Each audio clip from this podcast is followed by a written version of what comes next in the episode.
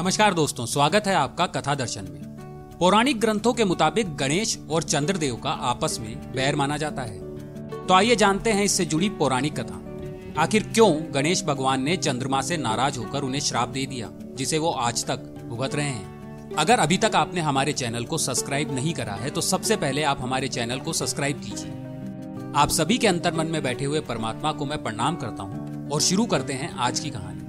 हर किसी को मालूम है कि गणेश जी को मोदक और मिठाई कितनी पसंद है। वो किसी का भी निमंत्रण स्वीकार कर लेते हैं और पेट भरने के साथ मन भर मिठाई खाते हैं।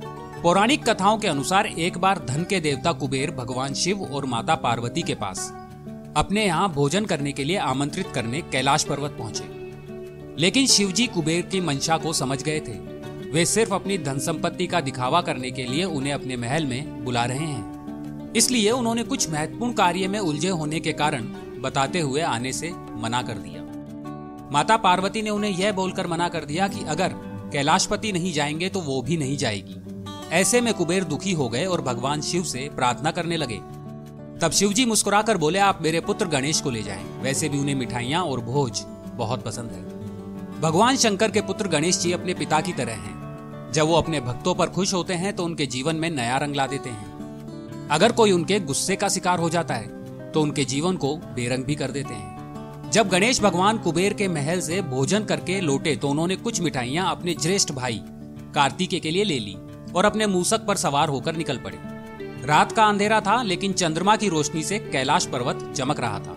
तभी गणेश जी के मूसक ने मार्ग में एक सर्प देखा और वह भय से उछल पड़े, जिसके कारण वे संतुलन खो बैठे और नीचे गिर पड़े और उनकी सारी मिठाइयाँ धरती पर बिखर गई।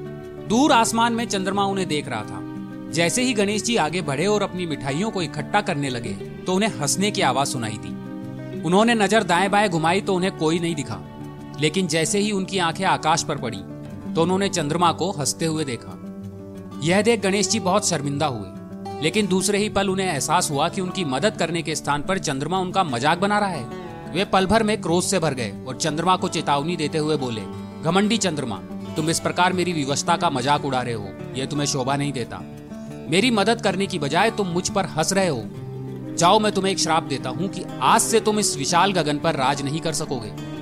कोई भी तुम्हारी रोशनी को आज के बाद महसूस नहीं कर सकेगा। आज के बाद कोई भी तुम्हें नहीं देख सकेगा। जैसे ही उन्होंने श्राप दिया, वैसे ही चारों ओर अंधेरा फैल गया।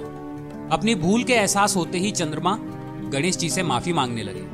आप मुझे माफ़ कर दीजिए। मुझे अपने इस श्राप से मुक्त कर दीजिए। यदि मैं अपनी रोशनी संसार पर नहीं फैला पाया तो मेरे होने का अर्थ खत्म हो जाएगा। चंद्रमा को यूँ लाचार देख गणेश जी का गुस्सा कम हुआ। वे मुस्कुराए और उन्होंने चंद्रमा को माफ़ किया और कहा, अब मैं चाहकर भी अपना श्राप वापस नहीं ले सकता। परंतु इसका असर कम करने के लिए मैं तुम्हें एक वरदान ज़रूर दे सकता हूँ। गणेश जी ने चंद्रमा से कहा, ऐसा अवश्य होगा कि तुम अपनी रोशनी खो दोगे, लेकिन एक माह में केवल एक बार ही होगा। इसके बाद तुम फिर समय के साथ वापस बढ़ते जाओगे और फिर पंद्रह दिनों के अंतराल में अपने संपूर्ण वेश में नज़र आओगे।